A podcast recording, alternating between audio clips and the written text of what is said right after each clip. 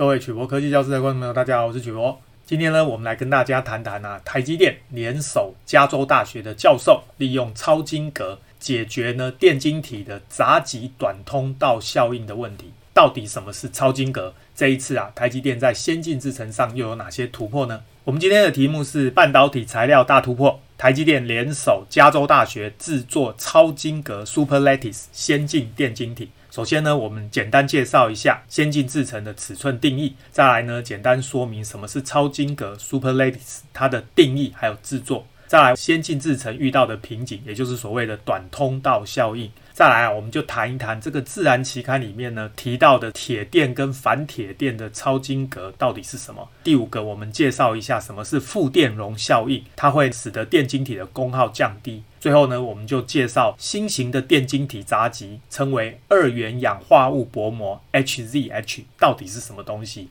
我们今天的内容呢，是取自于 Atkinson 发表在《科技新报》，加州大学伯克莱分校发现新电晶体设计可以协助晶片降低运算的功耗。另外呢，我们也取自《自然》期刊。各位啊，有兴趣呢，可以去把期刊下载来看一下它的内容。随着先进电晶体横向尺寸的缩小，增加杂极电容就很重要。你要保持杂极对通道的控制效果，同时啊，又要降低工作电压，这个其实难度很高。从二零零八年开始啊，杂极的氧化层呢，就从原来的氧化系改成氧化哈。事实上呢，主要是因为氧化系它的介电常数不够高，改用高介电常数的氧化哈。到今天呢，一直都是用这样的方式。这一次联合加州大学的教授呢，发表在《自然》期刊的这个文章，主要就是使用氧化哈、氧化锆的超晶格结构作为杂极。因为呢，这两个材料不一样，所以呢，我们把它称为异质结构。混合这种铁电跟反铁电材料，直接啊成长在细晶圆的电晶体上，同时呢，把它缩小到二十个 angstrom，就是二十埃米，两纳米左右的厚度。等效呢，相当于大于六点五埃米的有效氧化系的厚度。那么首先呢、啊，这个二十埃米呢，就相当于是两纳米。所以我们简单先说明一下元件的尺寸。尺寸的定义呢，一毫米，再来呢是一微米，相差一千倍，再来是一奈米，再相差一千倍，再来才是一皮米，再相差一千倍。所以皮米、奈米、微米跟毫米呢，各自相差一千倍。一奈米、十奈米、一百奈米、一千奈米就是一微米，十微米、一百微米、一千微米就是一毫米。各位啊，对这种微小的东西没有感觉，所以我们举个例子，譬如说呢，我们的头发大概是一百微米左右的粗细，细菌的大小大概是一微米左右，病毒的大小呢大概是一百纳米。台积电的制程呢可以做到十纳米以下。随着先进制程不断的进步啊，慢慢逼近一纳米之后呢，再来就变成零点一纳米。科学家呢把它称为埃米，所以呢二十个埃米就相当于是两纳米。同时呢，科学家把元件制作的尺寸，如果大于一微米的称为微米制程，小于一微米的称为次微米制程。那么小于零点一微米，也就是小于一百纳米的，我们把它称为纳米制程或纳米科技。同样的道理，小于一纳米的话，理论上呢，可以把它称为次纳米制程啊，实际上呢，就是埃米制程。一颗原子的大小呢，大概就等于一埃米。不过大家要记得，不同原子的大小不一样，原子有大有小，大致上呢，就是在几个埃米之间。接下来我们介绍什么叫做超晶格 Super Lattice。科学家把两种或者多种材料构成的周期性交替单晶薄膜称为超晶格。所谓单晶薄膜又称为磊晶 Epitaxy。各位记得，单晶是指原子排得很整齐，薄膜是指薄薄的一层膜，通常呢小于一微米，称为薄膜。所以呢，不同材料的累晶周期性的排列。交替，我们就把它称为超晶格。譬如说，我们上一次介绍环绕杂极场效电晶体 GAA 的制程，曾经提过，必须要成长细者细，细者细，细者细。这每一层呢，都是单晶的薄膜，也就是磊晶。每一层材料都不一样，交替周期性这样的排列呢，我们就把它称为超晶格。所以超晶格有两个关键，第一个它是单晶的薄膜，也就是磊晶；第二个它必须是不同材料周期性的排列，就称为超晶格。接下来呢，就谈到啊，一九四七年呢、啊，贝尔实验室的 John Baden 呢，研发出第一个电晶体。电晶体呢，就依靠重量轻，而且可以大量小型化生产，快速的取代了真空管，成为啊半导体产业的新宠儿。那么随着电晶体爆发式的成长，逐渐啊演变出不同的架构。我们呢介绍过很多次，简单复习一下。第一种就是金属氧化物半导体场效电晶体 MOSFET，各位记得，二十奈米以上的制程呢使用 MOSFET，二十奈米以下的制程呢就使用鳍式场效电晶体 FinFET，三奈米以下的制程呢就必须使用环绕杂极场效电晶体 GAA FET。主要的原因是因为呢杂极要控制电子从灰色的这个电子通道流过去。当杂极长度越来越小的时候呢，这个杂极呢跟电子通道的接触面积就变小，所以控制的这个电场呢影响力就变小，最后呢就会锁不住，这个时候电子就会偷偷溜过去。那么为了要增加杂极施加电压的电场，影响电子通道的影响力。我们就必须增加这个绿色的接触面积，所以呢，科学家就发明了骑士长效电晶体。各位发现呢，这个时候呢，杂极跟电子通道的接触面积变大了，所以呢，控制力就变强，就可以锁住电子。但是啊，到了三纳米以下的时候呢，杂极的长度更小了。那么在这种状况下呢，光是上面左边、右边三个接触面已经锁不住电子了，所以呢，才需要上下左右四个接触面。所以发明了这个称为环绕杂极的场效电晶体，这样呢才能够加电压的时候呢，把这个电子锁住，不会漏电。那么漏电呢，实际上只是电晶体缩小产生的一个问题而已。我们做先进制程啊，遇到的瓶颈通称为短通道效应，也就是当通道缩短的时候会产生的效应。当电晶体的杂极长度缩小到二十纳米以下，会发生的效应包括控制开关的阈值电压会下降，极极的位能障降低，载子表面会散射，电子速度会饱和，再来就是离子化跟热电子效应。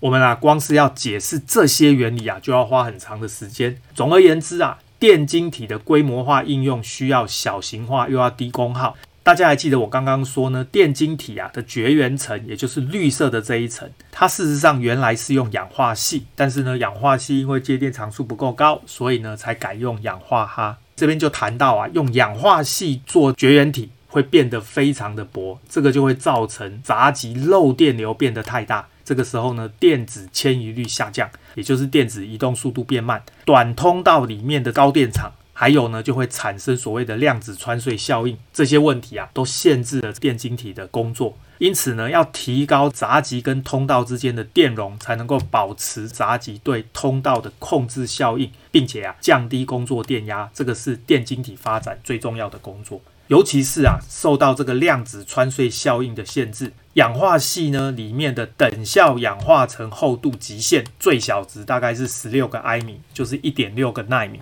意思是说呢，氧化系的厚度啊小于十六个埃米就会有漏电流。什么叫做量子穿隧效应？各位知道，正常的状况下，氧化系是一种绝缘体。照理说呢，电子碰到绝缘体啊就不会穿过去。科学家发现呢，当绝缘体的厚度薄到一个程度的时候呢，这个电子啊就会直接穿过去，称为穿隧效应。这个是用量子力学来解释，因此呢就会产生漏电流。这样啊就没有办法再继续降低厚度。各位别忘了，我们元件要越做越小，所以厚度呢当然也是越来越薄。因此呢只能更换高介电常数的材料，所以呢用氧化哈来取代氧化系，这样呢可以提高杂极氧化物的电容，这是一种解决的方法。同时啊上面这个紫色的杂极材料呢原来是使用多晶系。可是多晶系会遇到一些问题，这个多晶系呢，跟杂极氧化物的界面会形成所谓的空阀区。我们先不管什么是空阀区啦，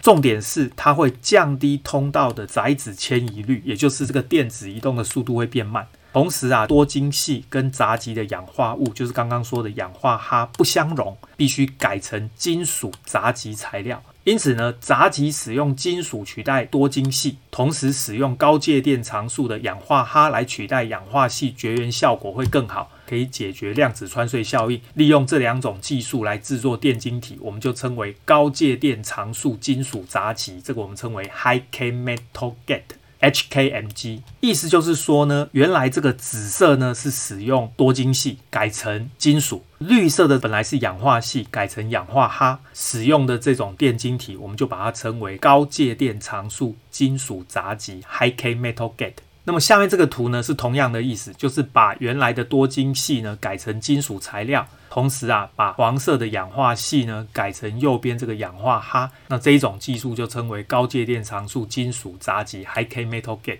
问题是啊，为了进一步深入的发掘这个电晶体的潜力，杂极氧化物啊通常会被设计成两层的组合，第一层是氧化系，然后呢才是高介电常数的氧化哈。这一种串联模式下的这种高电容呢，是有利于抑制短通道效应，也就是解决刚刚我们谈到的这些问题。但是呢，等效氧化层的厚度啊，大概只有九点五个埃米左右。为了要继续降低数值，就是让它做得更薄。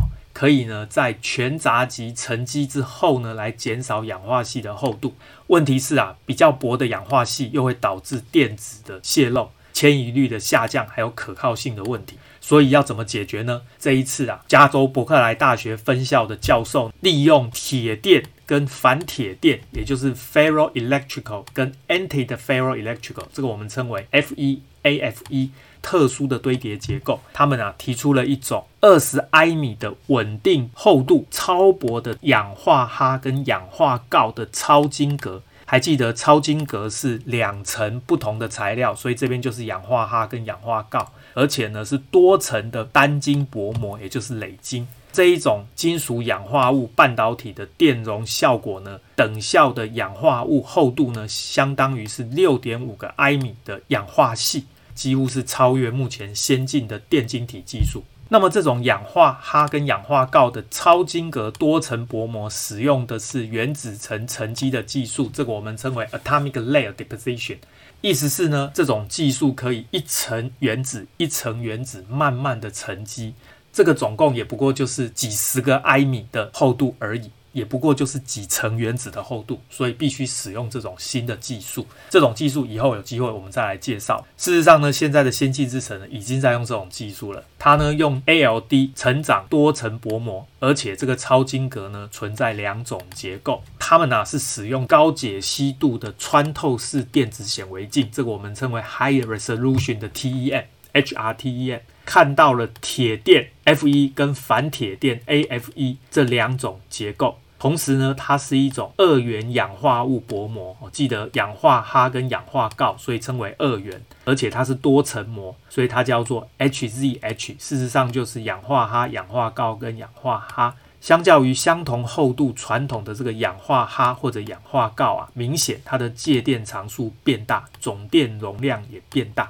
各位现在看到右边这个就是高解析度的穿透式电子显微镜照片 HRTEM。大家可以想象成呢，这个是电子啊穿透过这个细原子之后，投影在平面上的影像。这个是细原子，上面这一层就是氧化系，那么上面这个呢就是氧化哈跟氧化锆的结构。这边呢，各位会发现呢，这个原子影像呢呈现非常周期性的排列。它的示意图在右边，科学家呢主要是在细晶圆上先长一层大概八个 angstrom 的氧化系。再长四个 a n s t r o n g 的氧化哈，十二个 a n s t r o n g 的氧化锆，四个 a n s t r o n g 的氧化哈，所以呢，这个结构称为 HZH。这三层呢，基本上都是单晶薄膜，也就是所谓的磊晶，所以呢，称为超晶格 （super lattice）。接下来，我们就来谈一谈这个负电容效应，它呢会使得电晶体的功率降低。所谓的电容啊，是一种储存电荷的装置，储存的能力啊是连接到电压源的电荷变化多少来决定的。正常的情况下，电压增加就会导致电荷增加。当我们把两层金属中间夹一个绝缘体，就会形成电容的结构。当我们啊把电容连接到一颗电池的时候，电池的负极会流出带负电的电子，电池的正极会流出带正电的电动，正负相吸，隔着绝缘体遥遥相望。这个动作称为电容充电。同样的道理，我们把电池呢换成一颗 LED 发光这个时候啊，电子会从这个地方流出来，电动会从这个地方流出来，最后啊，这个 LED 就会发光，这个我们就称为电容放电。那么所谓的负电容啊，它发生的时候呢，电荷的变化会导致横跨在材料两端的静电压相反的方向改变，所以反而啊，电压降低会导致电荷增加。我们刚刚说正常的电容应该是电压增加会导致电荷增加，所以很明显负电容呢是颠倒过来，电荷跟电压之间的反向关系，可以在局部增加电压的时候啊，就获得电压放大的效果。这样子呢，就可以降低电晶体供电的电压，使得电晶体的功耗降低。那么这个负电容的状态呢，是可以通过跟一种常见的介电材料放在一起，在铁电材料中局部稳定的形成。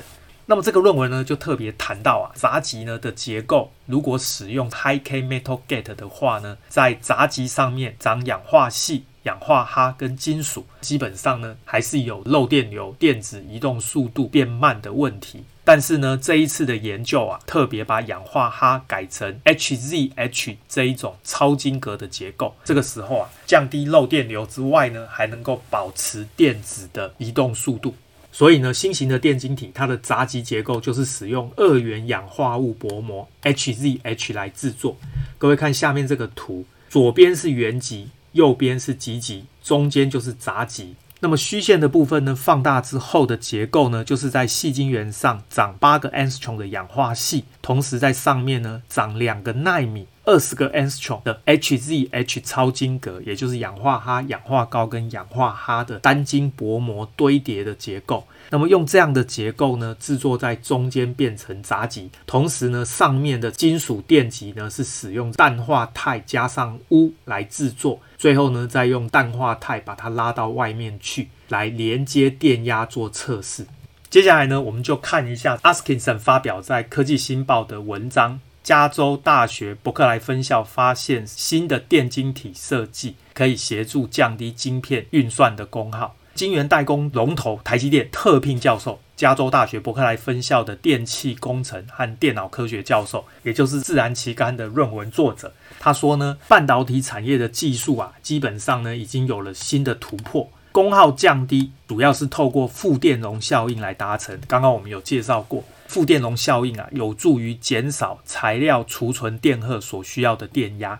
那么在二零零八年呢，就已经有理论研究预测负电容存在，而且啊，在二零一一年使用铁电材料制作电晶体就已经发现这个效应。而这一次的研究呢，主要就是在氧化哈跟氧化锆的多层超晶格结构呢，发现负电容效应。这种电晶体啊，非常容易相容于细的电晶体，也就是呢，容易跟细的材料来整合，纳入目前的电晶体模型。那么研究啊显示，这个负电容效应可以大大的降低控制电晶体需要的电压，也就是呢，我可以用更低的电压就可以控制这个电晶体开关，这样呢就可以降低晶片的消耗电能。各位知道现在的电晶体啊，动不动都是一吉赫兹的频率。也就是每秒钟要开关几十亿次，你想想看，每一次开关都可以降低一点电压的话呢，那一秒钟就可以降低非常多的电压。因此，这个教授就提到，过去十年运算的耗能呢是成倍数的成长，已经占了世界能源生产的个位数的百分比。意思就是说啊，晶片是越来越浪费电，庞大的数字啊只会成长到没有尽头。我们的目标就是要减少运算时候的能源需求，这样呢才能够降低整个系统的耗电量。举例来说啊，现在最先进的笔电跟智慧型手机都有数百亿个微小的电晶体，而且每个电晶体都必须施加电压控制，而且每秒钟要开关几十亿次。闸极氧化物它是一层薄薄的材料，它是经由施加电压转换成电荷，控制电晶体的开关。